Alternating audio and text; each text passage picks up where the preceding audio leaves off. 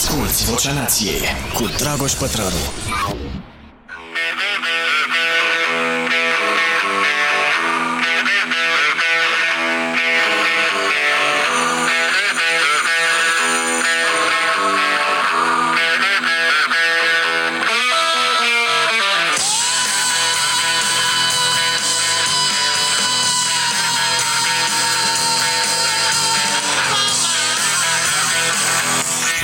Oh, oh, mama! Da, asta e recomandarea de azi.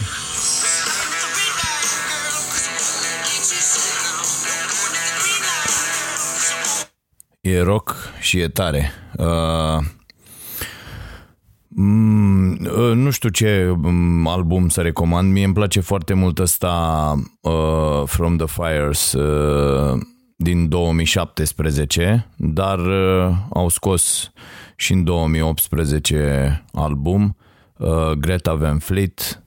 Noi Led Zeppelin, o să, dacă citiți un pic despre foarte, foarte buni, extraordinar de buni uh, și îi ascult foarte des uh, și e o recomandare pe care o fac cu căldură.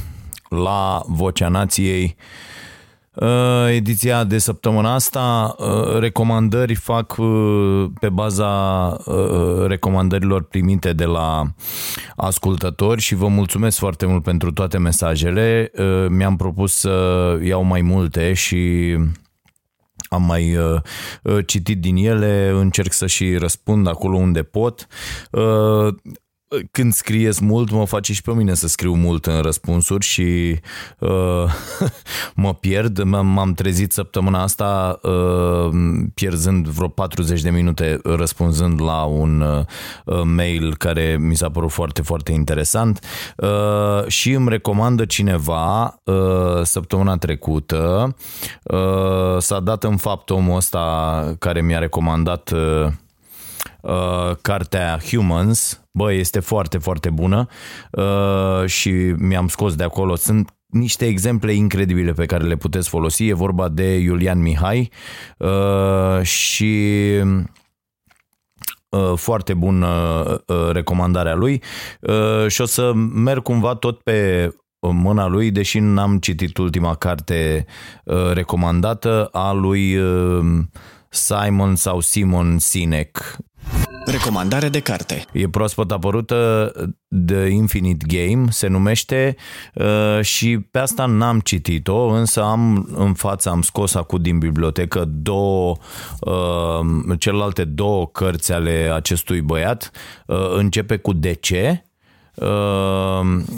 în ordine o să le zic, da, și liderii mănâncă ultimii, Uh, sper că e ordinea corectă. Da, uh, s-ar putea totul să fie invers. Nu mai stau acum să mă uit. Deci începe cu de ce și liderii mănâncă ultimii. Asta începe cu de ce. Mi se pare că am mai vorbit uh, uh, despre ea la un podcast mai la început, când uh, recomandam câte trei cărți, dar fără să vorbesc prea mult despre ele.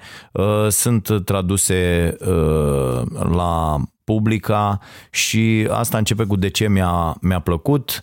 Mm, asta liderii mănâncă ultimii, da, are niște, explică de ce unele echipe lucrează bine împreună, iar altele nu. Aici sunt tot felul de, uh, de explicații.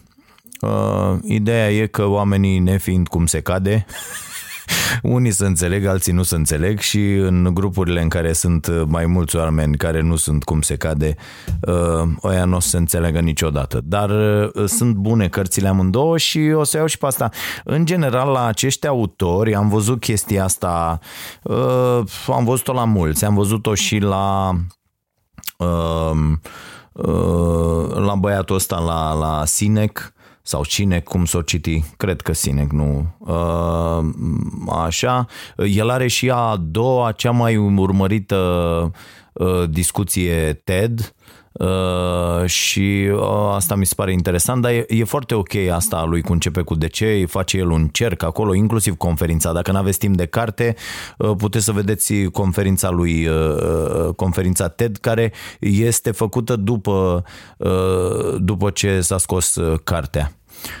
Da, am vă, dar văd la mulți autori, e vorba de autori ăștia care scot așa pe bandă rulantă uh, cărți și acum e, e la modă treaba asta. Un om, uh, adică există uh, destui scriitori care fac chestia asta și aleg un domeniu și aleg un... Și de ce să mint? Fac, am început și eu să fac chestia asta cu, uite, cu proiectul ăsta, cu starea sănătății și se documentează pe subiectul respectiv și scot câte o carte în, în, pe, pe un anumit subiect. Cum vreau eu să fac cu, cu chestia asta despre uh, sănătate. Și uh, Sine, că ăsta e unul dintre ei, Gladwell face chestia asta, mă rog, el acum a început și cu uh, proză, romane și alte nebunii. Uh, cine mai face? Daniel Pink face asta și de la asta, dacă n-am citit vreo 5 cărți, n-am citit niciuna. Uh, sunt sunt uh, tot felul de oameni. Uh, o mai face uh, foarte, foarte bine uh, Daniel uh, Coyle, uh, care a scris uh, o grămadă de uh, cărți bune, uh, unele traduse și la noi, vă tot zic eu despre codul talentului, am mai scris și uh, codul culturii, mi se pare că se numește sau ceva, am mai vorbit despre ea, v-am mai spus uh, și uh, mi-a mai recomandat cineva Uh, cineva care mi-a scris în engleză, mi s-a părut foarte interesant, un uh, român plecat, o să ajung la, la mesajul lui uh, și o să vorbim și despre asta în acest podcast. Să vă anunț ca să scap de lucrurile pe care mi le-am scris pe o bucată de hârtie înainte să încep Uh, fac înregistrarea asta duminică seara la 21 și 15, așa că scuze pentru întârziere, dar weekendul a fost nebun și astăzi n-am putut să mă ocup de lucruri așa cum mi-am propus.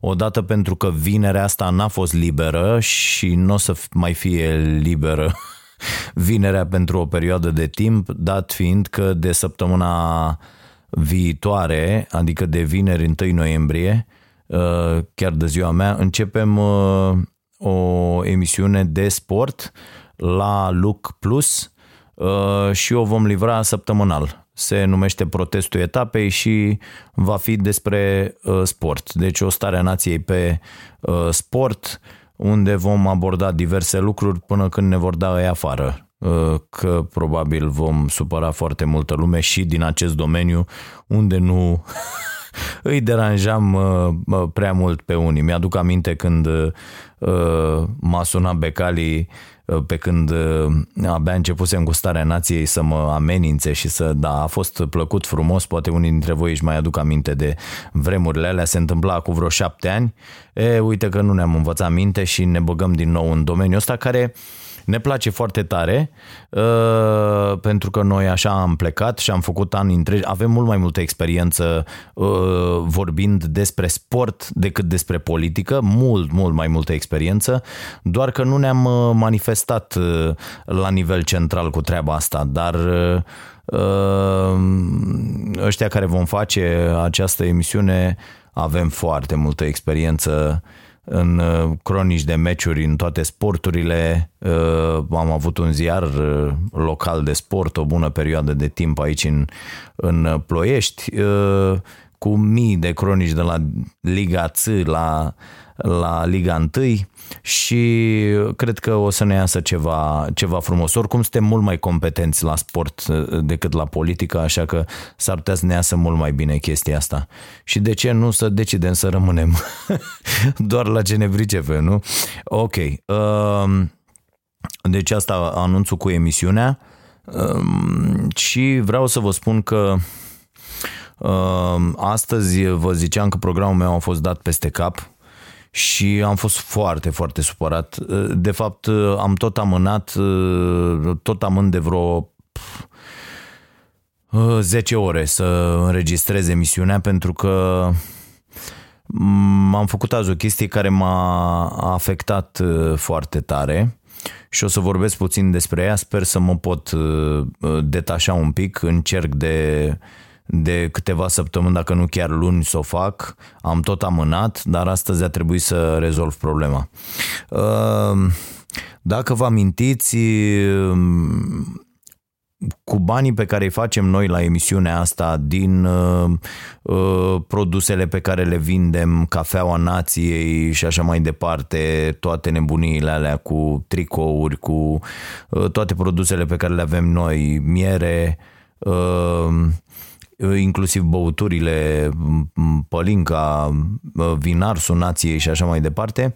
Uh, tot ce facem, scuze pentru sunetul ăsta, a intrat un mail și nu oprisem. Uh, Mm, cu tot ce facem acolo încercăm să avem grijă de niște familii răspândite în toată țara și pentru că eu cred că mm, dacă ar fi doar după banii pe care îi facem de pe urma mm, acestei emisiuni, nu sunt sigur că aș mai vrea să fac în continuare, dar Uh, dându-mi acest motiv să-i ajutăm pe mm, unii mai puțin norocoși, uh, e o chestie uh, care mă face să mă trezesc cu plăcere în fiecare zi și să, să bag acolo aceeași muncă pe care o băgam și cu 5 ani, și cu 10, și cu 15, și cu 20.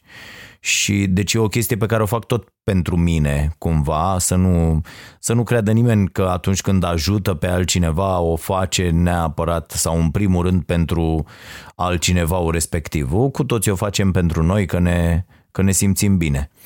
Și între familiile astea de care avem noi grijă lună de lună, uh, eu am zis, bă, dacă tot stau în ploiești, hai să fie aici o familie de care avem grijă cu totul. Și prin 2014-2015, cred, uh, am cunoscut o familie formată din tată și trei fete. Uh, e vorba de familia Manea și știți cu siguranță cei mai uh, fideli dintre voi că avem grijă de această familie de atunci. Am încercat să mut această familie la Ploiești, am și reușit vreme de 2 ani Uh, azi așa am uh, făcut și un calcul uh, ce însemna chestia asta. Însemna undeva la peste 1000 de euro în fiecare lună. Cu chirie, cu școală, cu îmbrăcat, cu mâncare, cu... Și nu, nu pare rău sau nu mi-ar fi părut rău după niciun leu dacă toată, tot, tot efortul ăsta pe care l-am făcut nu singur, l-am făcut împreună cu mulți oameni. Unii dintre ei au suportat niște luni bune de, de chirie, uh, uh, cum este Dan Crăiță, cum uh, foarte mulți oameni au ajutat cu mâncare, cu haine, cu foarte, foarte mulți. Nu, nici n-am cum să-i, uh, să-i zic pe toți aici. Uh, apoi au fost a fost Diana, o fată extraordinară care a și, le-a și dus pe fete la mare și a făcut teme cu ele și rezultatele școlare s-au îmbunătățit uh, de la lună la lună. Și toți acești oameni împreună cu mine și cu nevastă mea și cu toți care am fost implicați în treaba asta am primit un șut în stomac cu vreo două luni când uh, uh, cineva m-a sunat din Câmpina să-mi spună că fetele sunt pe stradă și cerșesc.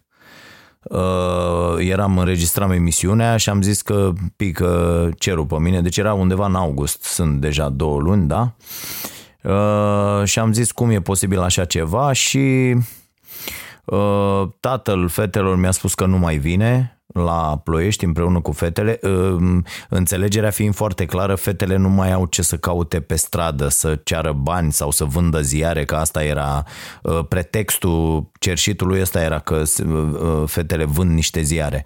Nu poți să duci un copil la ă, șapte ani, opt ani să, să vândă ziare pe stradă, pentru că ție nu-ți convine aranjamentul prin care nu ți se dau niște bani pe care îi folosești tu cum vrei. Și cumva cam asta s-a întâmplat, asta e povestea care m-a făcut uh, foarte, foarte trist și m-a făcut să mă întreb și mă tot întreb de, de două luni mm, ce, ce efecte au într-adevăr uh, acțiunile noastre și Uh, când de fapt ajuți pe cineva. și cum. Uh, am întrebat la o emisiune, a fost la noi la Cafeneaua Nației doamna Maria Holzhauser de la fundația cu același nume și mi-a zis, domne, îi ajut pe cei care se ajută și singuri. Uh, și da, așa pare, așa e, uh, așa e normal, uh, la prima vedere. Doar la prima vedere, fraților. Pentru că eu nu sunt de acord cu, cu această afirmație. Pentru că oamenii, vedeți voi, uh, dacă, dacă stai un pic să te gândești, oamenii care sunt victime, oamenii care știu doar o singură poveste, o singură versiune a unei povești, uh, acești oameni sunt prinși uh, într-o capcană din care nu pot ieși. Și ai acuza pe ei uh, este un adevărat meșteșug de prostie. Nu cred că aceste fete, de pildă, trei la număr, pot fi acuzate de ceva. Și vreau să vă spun că am fost astăzi acolo, în același canton CFR de la Florești, despre care v-am povestit, și unde eu mă simțeam atât de rău când mergeam să le duc mâncare, haine, jucării, pentru că mă simțeam ca un călău de treabă, adică plecam de acolo și ziceam, uite, am ajutat, dar eu de fapt n-ajutam pe nimeni. Acolo e o mizerie de nedescris, acolo nu sunt condiții umane de trai, și s-au întors acolo doar pentru Uh, da, uh, sună atât de tâmpit, uh, uh, atât de tâmpit sună toată povestea, uh, pare un film foarte, foarte prost. Deci ele s-au întors acolo și acum eu Uh, le ajut să facă naveta la școală, adică să mențină școala. Naveta a adunat, pentru că îi mai aud pe ăștia cu școala gratuită și cum îmi vine să iau la palme când iau la televizor pe toți tâmpiții ăștia din politică cu educația gratuită. Deci uh, fata cea mare uh, a intrat la Câmpina, la un liceu de ăsta profesional cu cofetar, patiser, ceva. Uh, mi-au arătat astăzi carnetele cu note, că ăsta era obiceiul când eu veneam să văd carnet, ce tâmpenie. Dar, mă rog, e o, e o modalitate de, prin care ele încercau să răsplătească ce, uh, ce facem noi toți, uh, oamenii veniți în grupul ăsta pentru, pentru ele. Și a intrat la Câmpina, deci merge la Câmpina, uh, o costă 170 de lei naveta, uh, iar pe celelalte fete care vin la Ploiești le costă 230 uh, de lei de căciulă. Mi se pare enorm nu știu dacă m-au mințit sau nu, au acest obicei de care n-au scăpat în, în cei mai bine de 2 ani cât au stat aici la Ploiești. Ă, prim, primul lor instinct, așa au fost crescute, primul lor instinct este să mintă. Orice le întreba. Dacă le întrebi ă, ă, de ce ai dat mâncare pe tine, o să spună o minciună. Fără niciun fel de, de ezitare, nu li se mișcă un mușchi pe față. Și revenind la discuție, nu le-aș acuza pe ele de nimic. Azi le-am uh, am stat cu ele minute bune uh, și le-am, le-am strâns în brațe și uh, mă uitam la ele, ele nici nu știu ce li se întâmplă. Ele nici nu știu că uh, o persoană care decide pentru ele și care acum doi ani mă ruga să le iau pe numele meu pentru că el mai are un pic și moare, acea persoană care a decis pentru copiii lui practic le, le taie aproape toate șansele la o viață decentă.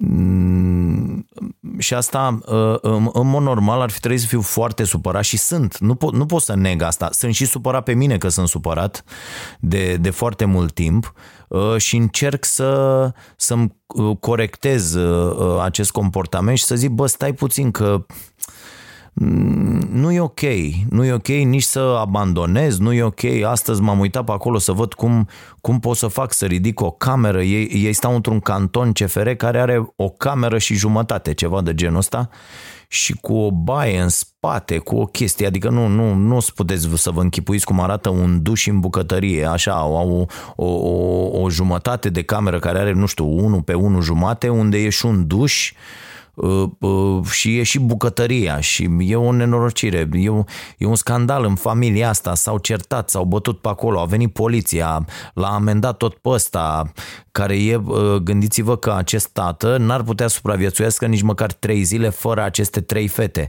Practic, dacă o luăm în termeni strict juridici, fraților, aceste trei fete sunt exploatate în acest moment de un tată care abia se poate deplasa de colo-colo. Și eu mă gândesc cum, și aici vă cer ajutorul, dați-mi și mie un sfat, cum să fac, în mod normal, eu ar trebui acum să sesizez uh, Direcția pentru Protecția Copilului, uh, să fac o anchetă. Și faci o anchetă și ce?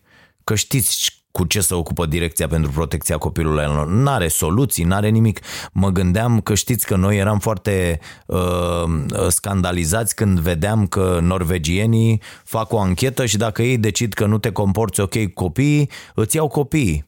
Uh, apropo de asta, fimea îmi povestea zilele trecute cum o să facă ea la anul la facultate, pentru că vrea să-și ia câinele cu ea și cum o să facă, pentru că ea a aflat că acolo în Olanda, dacă îți lași câinele mai mult de două ore în casă și latră, ă, se sună la poliția animalelor, că ei au instituții autocene și vine aia să-ți ia, să-ți ia animalul, pur și simplu.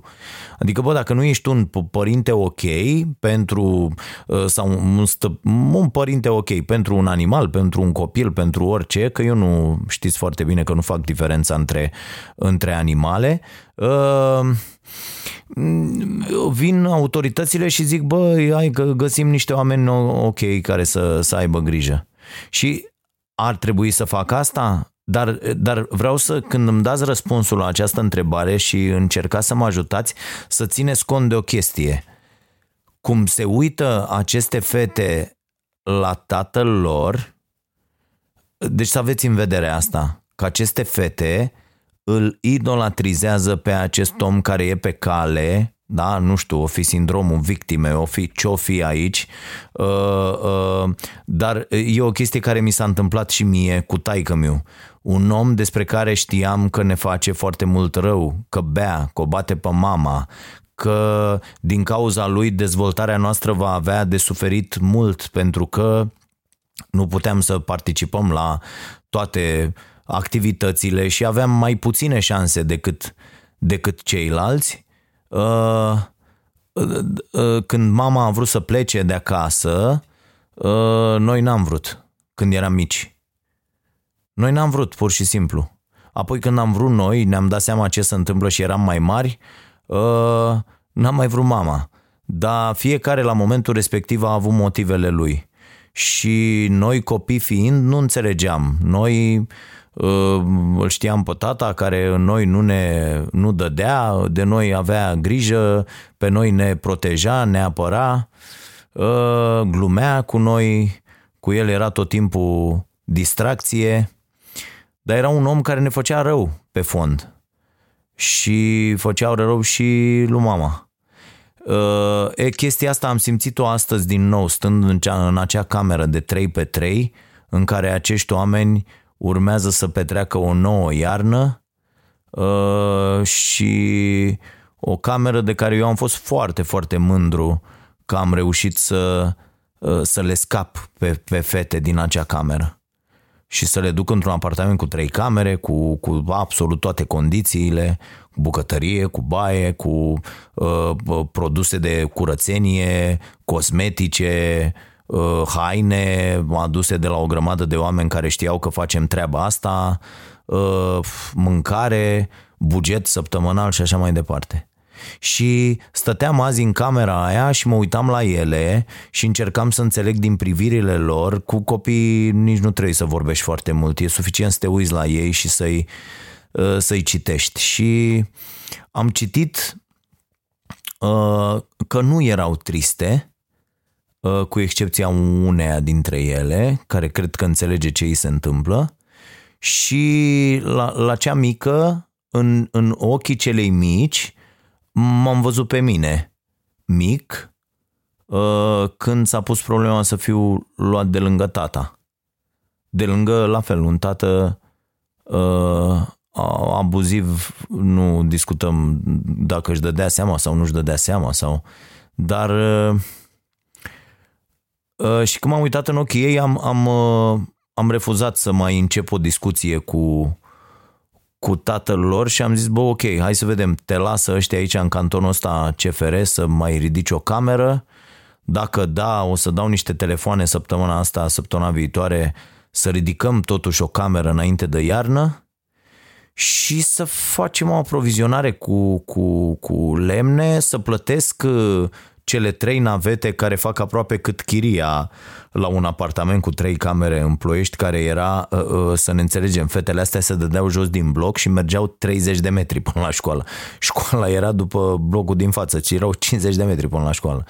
Da, că de asta am și, am și luat acea, acel apartament. Nu vă mai zic ce au lăsat acolo, și uh, azi am prezentat scuze cu cerul și cu pământul uh, omului de la care am închiriat, o să trească să achităm, am făcut așa un calcul la vreo încă 20 de milioane în afară de garanție ce mai trebuie să mai dăm acolo pentru stricăciunile făcute, dar, dar, dar astea nu contează, astea sunt lucruri așa care uh, ce contează este uh, sunt de ajutat uh, aceste fete, da, și dacă da, cum?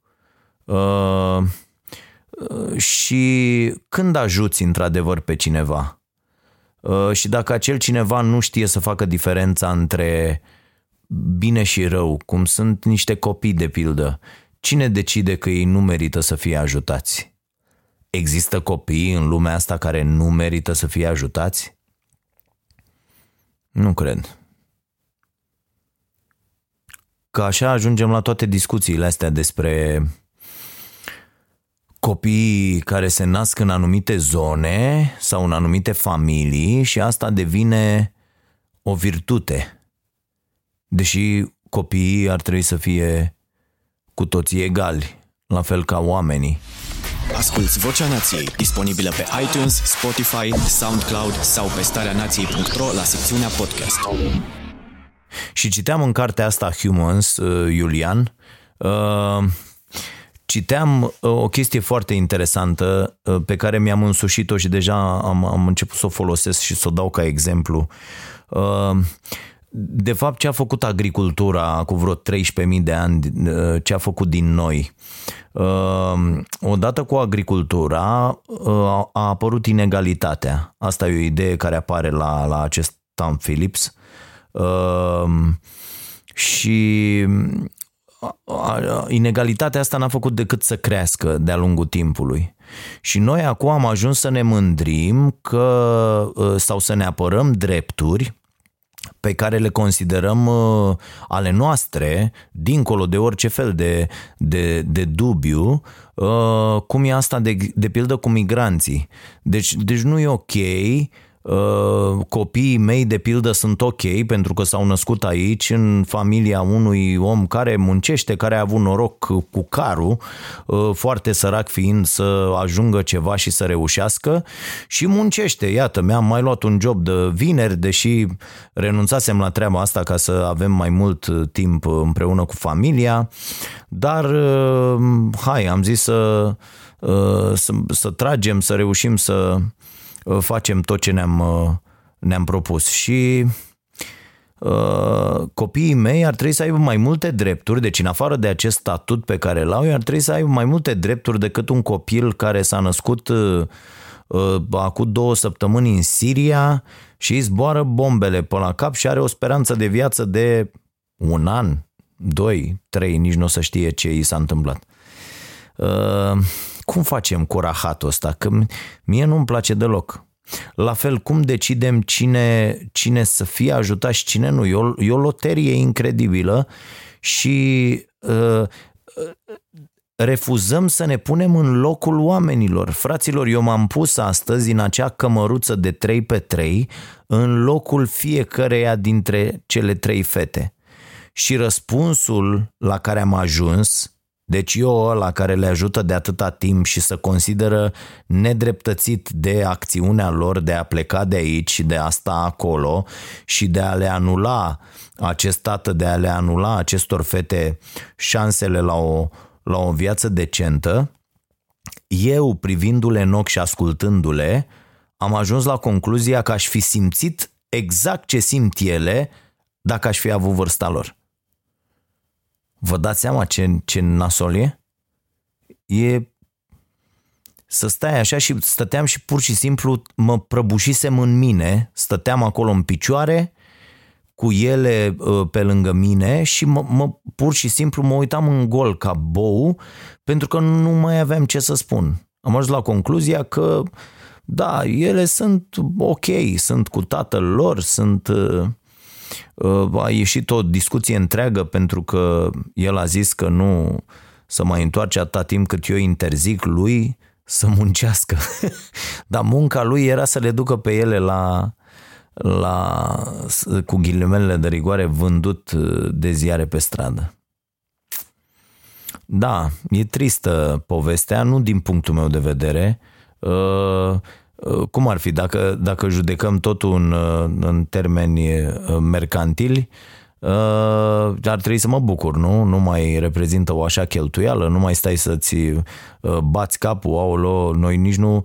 Uh, și când plecam undeva, băi, plecăm, când plecăm, aolo, plecăm vineri în turneu cu, cu emisiunea, cu starea nației, băi, du-te repede, vezi, au mâncare, au ce le trebuie, le trebuie ceva, lasă-le niște bani. Adică era o, o preocupare permanentă, pentru că practic erau uh, Uh, uh, cumva uh, parte din, din familie și mai e și chestia asta, bă, dacă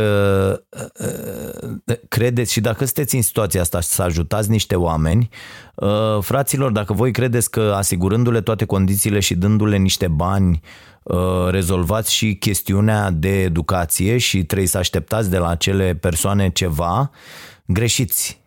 Greșiți amarnic trebuie, fu, trebuie stat mult timp și din păcate asta e ce n-avem, e cea mai importantă resursă, nu are nimeni și de-aia devenim răi, închiși. Eu cred că și oamenii care au ajutat de-a lungul timpului au decis să nu mai ajute tocmai pentru că au pățit astfel de lucruri. Poate nu la această scară, dar au, au pățit necazuri de astea și au zis, bă, mai bine nu mai ajut pe nimeni. Ceea ce iar nu e o poziție corectă. E o tâmpenie din punctul meu de vedere. Uh, da, cam asta e povestea, de asta trist și scuze dacă v-am întristat și pe voi, dar sper că măcar niște întrebări v-a spus. Și mai e chestia aia cu, uh, uite mi-am notat aici, uh, cauză-efect.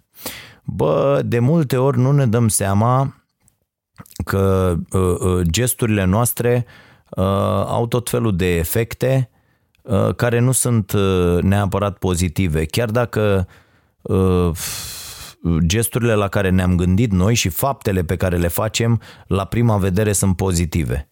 Și aici o să vă dau un exemplu. Uite, a venit filmul la mine și mi-a zis, băi, ne-a zis doamna că, doamna nu știu care, uh, că o să în fiecare nu știu când, de la 10, ei au o pauză mare la școală, nu știu dacă mai există multe școli asta, dar ei au o pauză de 20 de minute să mănânce.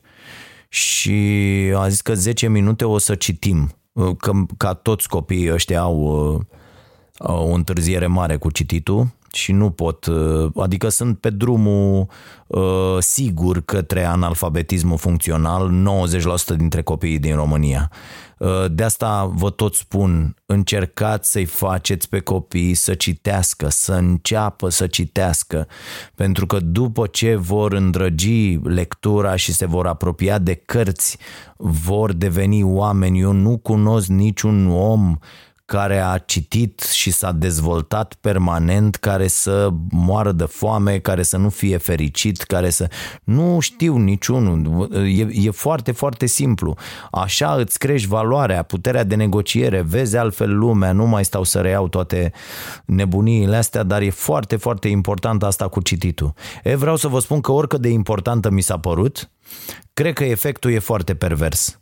Și am spus lui Robert să se ridice și să spună că nu este ok și că trebuie să le lase pauza. Pentru că vedeți voi ce se întâmplă? Pauza aia este un drept al acestor copii. Uh, școala îi învață, îi calcă în picioare pe acești copii de la creșă. Asta, asta face sistemul tradițional de educație. Îți distruge personalitatea călcându-te puțin câte puțin pe cap. Asta se întâmplă de fapt în acest sistem. Astfel încât ă, copiii, fiind puși în situația de a renunța permanent la drepturi pe care ei credeau că le au, la vârsta la care devin adulți, nu li se va mai părea aiurea că, că li se taie cât un drept.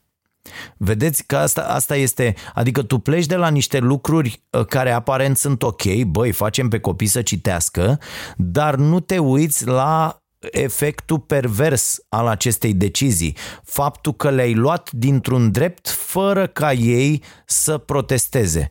Și mi se pare mult mai important la vârsta asta, la clasa a șaptea, să-mi învăț copilul să protesteze și să se ridice pentru el și pentru ceilalți și să spună ne, ne-ați luat un drept, nu e ok, da, și îl vrem înapoi și putem să, uh, nu știu, să facem ceva în contrapartidă, să decidem că citim trei cărți pe an și vă povestim despre ele sau, nu știu, ajungem la o altă înțelegere, dar 10 minute din pauza noastră de 20 mm, nu sunt ok că atunci când am venit la școala asta nu ni s-a spus, uh, ni s-a spus că avem 20 de minute pauza mare să mâncăm. Nu ni s-a spus că la un moment dat o să ni se ia 10 minute să citim. Și poate să vă supărați pe noi la matematică și ziceți vă mai au 10 minute ca să facem matematică. Și unde ajungem cu chestia asta? Uh, vedeți? Cauză și efect. Și asta mi-au ce aminte de o altă povestioară din, uh, din cărticica asta, Humans. Uh, Mao a făcut o, o astfel de tâmpenie. În general nu e bine să te pui cu natura și mm, natura drepturilor unor copii e tot natură, dar nu e bine să te pui cu natura pentru că natura vine și îți dă un pumn în gură de nu te vezi și așa s-a Uh, s-a întâmplat și când a venit Mao în China la putere și avea probleme cu malaria, cu toate bolile astea nenorocite, uh, ciuma și așa mai departe. Și a decis, băi, hai să exterminăm țânțarii care cărau de colo-colo și îmbolnăveau pe oameni și uh, șobolanii. Și s-a pornit o campanie națională de dezinsecție, deratizare și așa mai departe, Uh, și a fost uh, un succes. Uh, apoi, Neamao stând așa, s-a așezat o muscă pe el, exagerez bineînțeles, dacă asta e povestea, și a zis, bă, pe mine mă enervează muștele. Deci dacă am scăpat de țânțare, hai să scăpăm și de muște că mă enervează și da, și-au mai făcut ei niște bă, băgărezi de seamă de ăștia de pe acolo, au făcut un calcul că vrăbiuțele, atenție, vrăbiuțele mănâncă anual uh, cât ar mai putea să mănânce, nu știu, niște zeci de mii de oameni care, na, forță de lucru, nu? Pentru că ăsta Mao voia să facă uh, societatea agrară multilateral dezvoltată și era nevoie de multă forță de muncă. Uh, că de-aia a și exterminat uh, țânțarii și uh, șobolanii, nu că ținea el foarte mult la oameni. Și a mai făcut astea două campanii. E, ce să vezi, după vreo... Și au fost, camp... au fost campanii nenorocite, cu erau afișe pe stradă, peste tot. Nu ești un bun chinez dacă nu omori niște uh, păsări de-astea, sparrows, uh, vrăbii, așa. Și uh, au omorât oamenii, deci s-a omorât la nemunici, că numai în prima zi sau în prima săptămână, ceva de genul ăsta, nu mai reține exact, s-au omorât vreo 2 milioane de... Deci a fost măcel, măcel. E, ce să vezi după vreun an, Ia uite cum toate recoltele au fost afectate de lăcuste pentru că vrăbiuțele astea făceau și ele ceva pe câmp acolo, în afară de faptul că mai haleau uh, din ce pica pe jos sau nu neapărat, uh, mâncau lăcuste. Și ia uite cum au dat lăcustele și a fost o nenorocire mult mai mare. Deci iată, vorbim din nou cauză și efect. Adică îi pui pe copii să citească 10 minute în pauză, dar cu ce preț? cu prețul de a învăța că e ok să fie călcați în picioare de o autoritate. Ah, da, nu e...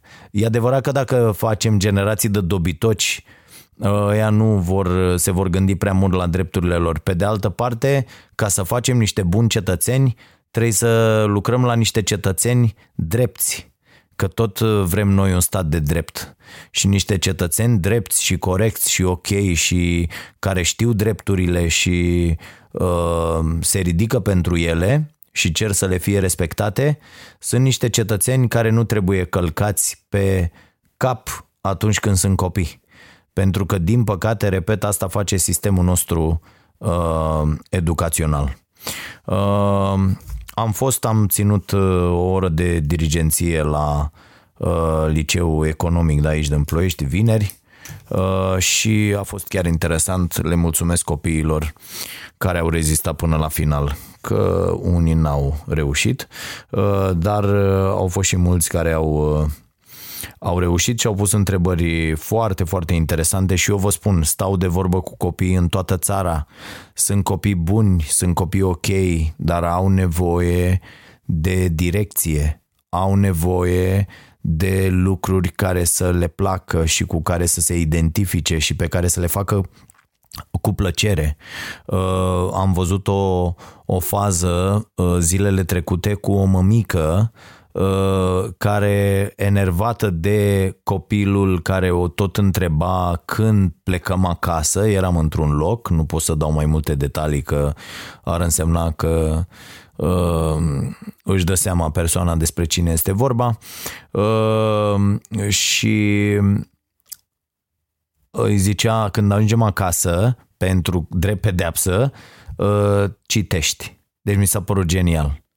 Adică vă dați seama ce șanse are copilul ăla să devină un, un, un adult ok. Aproape niciuna. Dacă cititul e o pedeapsă, trebuie să ne gândim ce pedepse le dăm copiilor pentru că vor detesta chestia aia pentru tot restul vieților. Și pedepsele ar trebui să fie lucruri negative. Cum ar fi să-i zici, ești pedepsit, trebuie să fumezi un pachet de țigări. că poate prinde ură pe țigări. Da, foarte proaste glume mie să azi, de obicei, dar astăzi mai mult decât de obicei. Uh, hai să luăm mesaje. Uh, și v-am povestit toată asta că nu puteam să am altă stare uh, și aștept mesajele voastre la dragoșarompătraru.ro uh, cum aș putea eu să fac să rezolv această problemă având în centru răspunsului vostru binele fetelor, ce înseamnă pentru cele trei fete în acest moment bine. Uh, pe de altă parte știu ce se poate spune, sunt atâția oameni care știu că și noi avem grijă în țară de mai multe familii cu unde sunt niște copii extraordinari care au niște rezultate foarte bune. Fetele astea nu sunt așa. Fetele astea nu sunt niște copii extraordinari care au 10 pe linie la școală, se zbat la școală. Învață greu își dau silința, dar atât pot. Și ar însemna să le lăsăm să moară? Păi așa au apărut alte nenorociri de-a lungul istoriei. Când am decis noi că ăla e prea prost și nu merită și ăla e ok și merită și... Hm? Nu e în regulă. Voi scrieți, pătrarul citește. Merg la primul mesaj pe care vreau să-l citesc. Uh, mi-a mai... A, așa. Uh, domnul Goldman este și el, uh, domnul, tot Daniel, îl cheamă și pe ăsta, uite, avem Daniel Pink, Daniel Coyle, Daniel uh, Goldman. El a scris, el are, cum am eu asta cu starea nației, el are cu uh, emoția. Deci a scris uh, inteligența emoțională, inteligența socială, are asta cu, inteligen, a, cu inteligența, nu cu, da. Deci a, că am citit de la el inteligența emoțională, inteligența socială, acum a scos și inteligența ecologică, îmi, îmi recomandă Mihaela, mulțumesc foarte mult. O să văd, cartea arată cum consumatorul, prin deciziile de cumpărare, poate să influențeze politica unor companii. Da, fraților. Uite, am vorbit zilele trecute cu cineva care a lucrat 10 ani pentru uh, um, Coca-Cola. Și, uh, și, când, și hai să spunem uh, în general aici băuturile astea carbogazoase care sunt moarte. Moarte la sticlă și la pahar, da, băute așa în fiecare zi, țăcățăm, țăcățăm, nu știe nimeni nimic, bei o dată pe lună sau o dată pe săptămână. Dar când bei în fiecare zi, asta te așteaptă. Și persoana asta mi-a mărturisit, băi, atâta m-am chinuit uh, și am vrut o autoreglementare uh, și le-am propus chestia asta, să scrie pe toate sticlele produs nerecomandat copiilor până în măcar 12, dacă nu 14 ani. Și bineînțeles că producătorul n-a fost de acord. Dacă vă uitați la toate reclamele astea, ăștia și au de aici uh, grosul consumatorilor. Uh, și Uh, e, e nenorocire ce se întâmplă și noi, consumatorii, suntem atât de imbecili încât uh, nu că îi lăsăm pe copii să consume băuturi de-astea carbogazoase. Nu, fraților, nici nu ne uităm, nici nu știm ce conțin, nici nu ne uităm pe etichete. Noi cumpărăm în casă. E, sunt, sunt nenorocirile astea peste tot. Reclamele sunt făcute cu încălcarea tuturor, eu vreau aici să lansez nu doar o petiție, trebuie făcute legi. Eu o să chem la cafeneaua nației parlamentar cu parlamentar și o să-i pun să-mi scrie negru pe alb că susțin o astfel de lege. Nu se poate așa ceva. Nu se poate să apară acea reclamă cu mesele în familie merg doar cu buf, căcatul ăsta de băutură în mijlocul mesei. Știți cum a, ați văzut reclamele? E, alea reclamele în care mamă, cu prieteni te bucuri, cu familia te bucuri, cu prieteni te bucuri și e căcatul ăsta acum cu toate aromele, cu toate nenorocirile. Bă, fraților, astea, băuturile astea carbogazoase trebuie tratate mult mai dur decât tratăm Ă, țigările, fumatul, serios. Deci trebuie puse taxe peste taxe, non-stop, niște taxe să te usture bidonul ăla să ajungă 45 de lei. Când, când o costa un bidon de ăsta de cola, de Pepsi, de dracu să le ia pe toate la magazin 45 de lei la 2 litri, e ok, atunci să limitează consumul și să și scrie, bă, costă atâta pentru că e ok să consum doar o dată așa, la două săptămâni, bei un par ca să zici că ai băut 75 uh, de pliculețe de zahăr. Vedeți că alea fără zahăr, în general la băuturile carbogazoase, alea fără zahăr sunt mai nenorocite decât astea cu zahăr, ca să știți despre ce vorbim. O să explic la starea sănătății și asta. Bun. Uh, deci mulțumesc pentru, pentru carte și uh, chiar am trecut-o în wishlist aștept să se mai adune câteva și următoarea comandă asta e. Uh, la fel, suntem în linie dreaptă uh, să terminăm cu cafeneaua și să dăm drumul la acea cartenea, cum i-am zis noi, Uh, unde uh, oricine poate să vină să împrumute cărți, pentru că, ok, suntem pe ultimul loc la citit, bă, fraților, dar cărțile costă. Adică noi în familia asta v-am mai zis, uh, cam ajungem la cel puțin trei salarii minime pe economie pe lună, bani dați pe cărți, cursuri și așa mai departe. Enorm. Așa că e bine să existe astfel de locuri de unde să poți împrumuta uh, cărți noi, cărți, noile cărți care ies, că degeaba te duci undeva unde poți să împrumuți uh, arghezii. E bun și arghezii, dar nu te mai ajută cu nimic acum, decât așa pentru tine să știi să uh, faci niște lucruri. Dar în rest, nu se mai rezolvă cu mucegaiul. Uh, mergem mai departe. Uh, iată, Andrei. Mi-a scris Andrei Uh, n-am apucat să-i răspund uh, și la mesaj, dar îi răspund acum în uh, podcast pentru că ascultă. El mi-a scris în engleză pentru că a plecat din România în 2004 când avea 15 ani și acum trăiește la New York. Bravo frate, nu toți avem norocul ăsta și a ales să-mi scrie în engleză, nu în română, eu și traduc în timp ce citesc aici, pentru că se simte mult mai confortabil uh, scriind în limba engleză, e corect, te-am înțeles foarte bine. Uh, și îmi zice aici că Uh, în ultimii doi ani ne-a urmărit fiecare episod din Starea Nației pe YouTube. Bă, mersi foarte mult. Și când primesc astfel de, astfel de mesaje de la oameni care zic, bă, ai făcut diferența într-un anumit moment în, în viața mea, uh, e lucru suficient pentru mine să, să merg mai departe. Uh,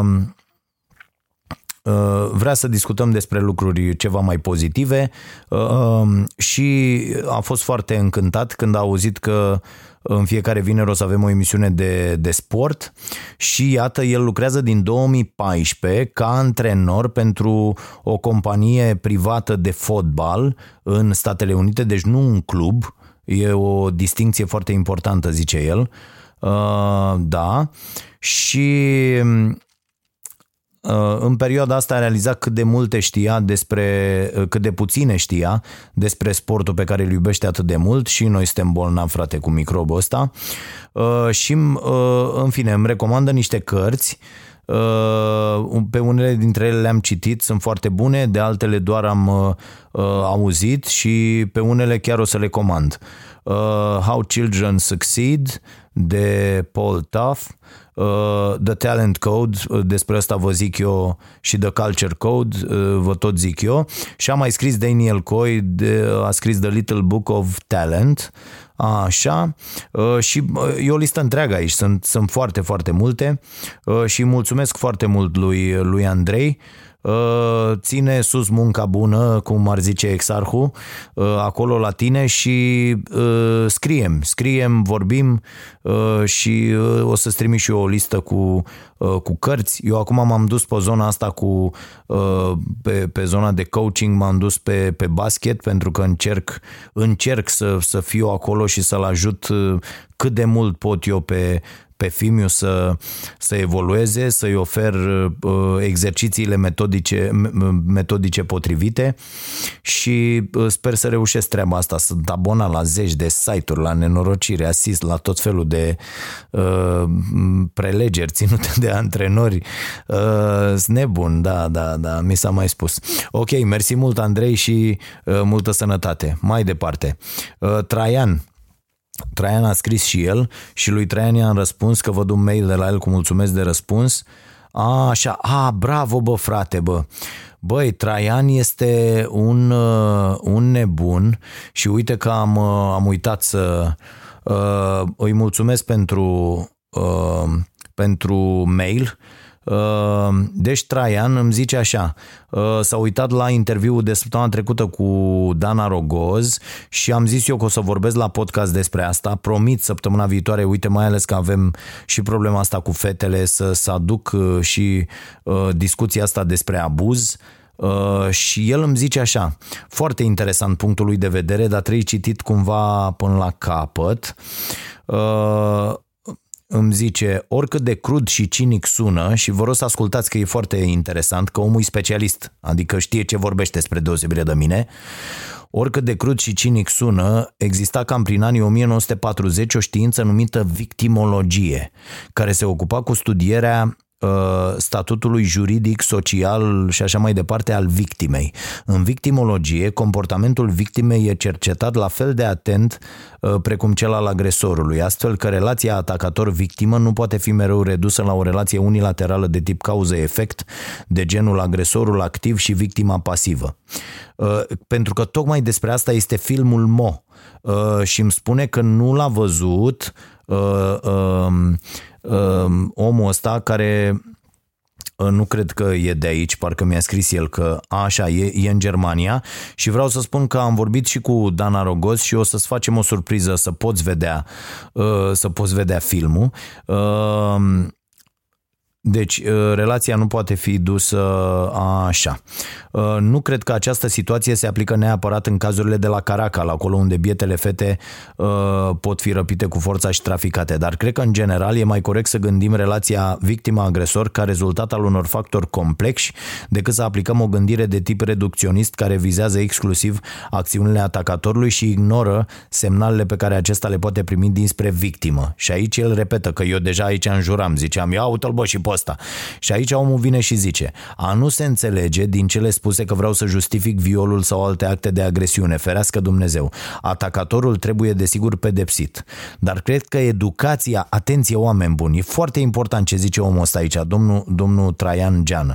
Și îi mulțumesc pentru, pentru mesaj. E, zice, cred că educația pentru evitarea unor astfel de situații ar trebui făcută în două sensuri. Oamenii trebuie să înțeleagă că pot fi ei înșiși agresori sau victime în diverse situații. În primul caz, ei trebuie educați să fie empatici și să comunice în așa fel încât să, ă, să nu își domine cu forța semenii și să facă din ei victime. Să știți că se întâmplă la tot pasul. E foarte, foarte important. În al doilea caz, oamenii trebuie să fie educați pentru a, a se imuniza contra situațiilor în care pot fi victime, de genul să recunoască semnalele suspecte primite de la străini și așa mai departe.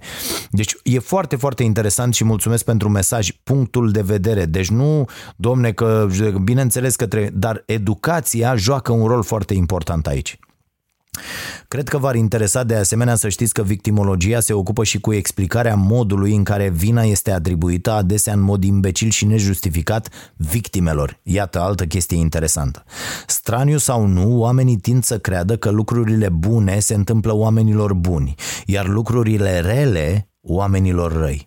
Idei de gen oamenii, oamenilor buni li se pot întâmpla lucruri rele sunt inacceptabile pentru mulți, căci asta ar însemna că, univers, că universul nu e coerent, e scris fără diacritice, scuze, că universul nu e coerent, ci haotic, iar oamenii preferă ca lumea din jurul lor, lor să aibă sens, chiar dacă nu are, cum spune și Kahneman. Da, Kahneman în gândire rapidă, gândire lentă, o carte cum să zic, există Kahneman și după aia există toți autorii ăștia de după el, foarte mulți foarte mulți care au făcut o grămadă de bani, dar ăsta e băiatul de la care trebuie să, să plecați. Bă, și pe ăsta îl cheamă tot Daniel. Să mor eu.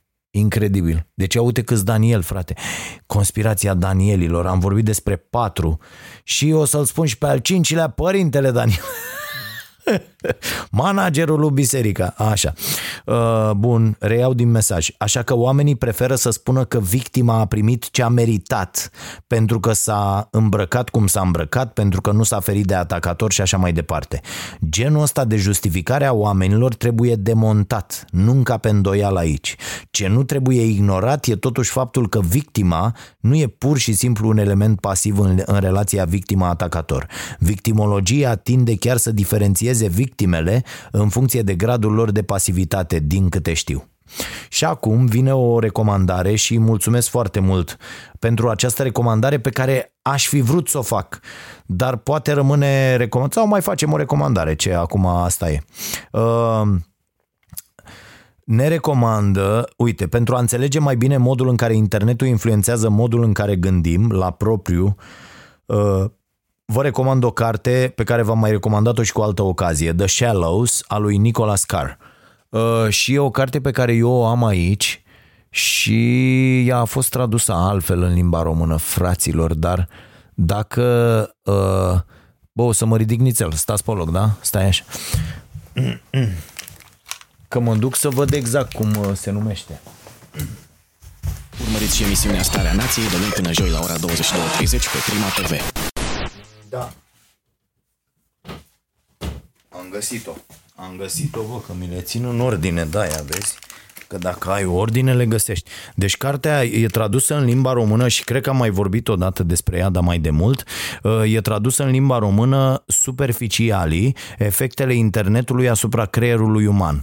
Și uh, tot la publica uh, e, e tradusă și este foarte, foarte bună Uh, ia auto e plină de sublinieri, nu pot să vă dau pe a mea, cumpărați-vă și voi, dar este, uh, este excelentă cartea și o să vă pună pe gânduri, mai ales în relația copiilor cu, uh, cu device-urile. Și într-adevăr internetul are asupra creierului uman niște efecte incredibil de uh, unele incredibil de bunele, de bune, altele incredibil de, de nocive. Uh, și uite ce zice uh, ascultătorul nostru, e o carte destul de bine cotată și pe Goodreads, dacă nu aveți încredere în mine. Da, uh, am, am recomandat-o, eu având-o și fizic, uh, rămâne și recomandarea asta uh, pentru uh, această ediție. Uh, Uh, mult, mult succes cu emisiunea. De aici din Germania mă tem că nu, să, că nu pot urmări decât online. Le spun, le spun însă alor mei să se uite acasă la emisiune în locul meu. da, mi-ar părea rău să vindeți banane în piață totuși. E, cu toții ajungem acolo la un moment dat sau uh, am plecat de acolo. Da. Uh, și mai sunt câteva uh, recomandări și mesaje. Vă mulțumesc pentru toate, dar deja am, am depășit uh, uh, timpul uh, alocat acestui podcast. Uh, cam trist, sper să mă fi revanșat un pic pe, pe final. Sper să vă fi pus pe gânduri și aștept, aștept răspunsuri la la problema asta mea. Ce ar, ce ar trebui să fac și cum și de ce. credeți că ar trebui să procedez, cum îmi, îmi propuneți voi. Atenție, eu încerc de ceva timp și mi-e, mi-e tare ciudă pe mine că n-am reușit asta uh, de acu, de, de când m-am născut, dar uh, poate și uh, copilăria m-a ajutat într-un fel să pot să fac asta uh, din când în când, acum încerc să o fac tot timpul, să mă pun permanent în locul celor care uh, au o problemă și să nu îi judec și să, să încerc să înțeleg. Cred că, cred că, import, cred că asta ți aduce, mă, când, când eram copii și vorbeau cei mai în vârstă, lasă bă că o să vezi tu. Știi, oamenii ăștia care, care nu ne certau că suntem proști și copii, că există foarte mulți oameni care te ceartă că ești copil și că ești prost. Și pentru că ei sunt incapabili, ei văd lumea raportându-se la ei. Ăștia sunt proști în general. Proștii stăia care cred că lumea se învârte în jurul lor și dacă lor le e foame, tuturor le e foame, dacă lor nu le mai e foame, nimeni nu mai moare de foame în lumea asta.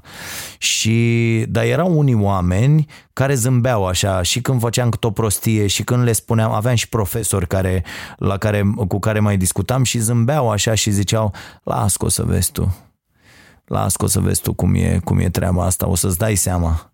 Știți, cu toții am întâlnit astfel de oameni care au ajuns la gradul ăla de, de înțelepciune, de, de fapt cred că asta înseamnă până la urmă uh, maturizarea, nu? Procesul ăsta care la un moment dat uh, ajunge la un astfel de stadiu în care încep să, să înțelegi lucruri. Și ajuns, odată ajuns aici, poți, ești capabil, dobândești această capacitate de a te pune în locul celorlalți ceea ce eu cred că este foarte, foarte important. Cred că dacă mai mulți dintre noi am reușit să ne punem în locul celorlalți, în locul copiilor atunci când fac o tâmpenie, în locul uh, uh, partenerilor noștri atunci când greșesc sau le greșim, în locul părinților, în locul uh, prietenilor, cred că înțelegând toate lucrurile astea putem să să devenim mult mai buni.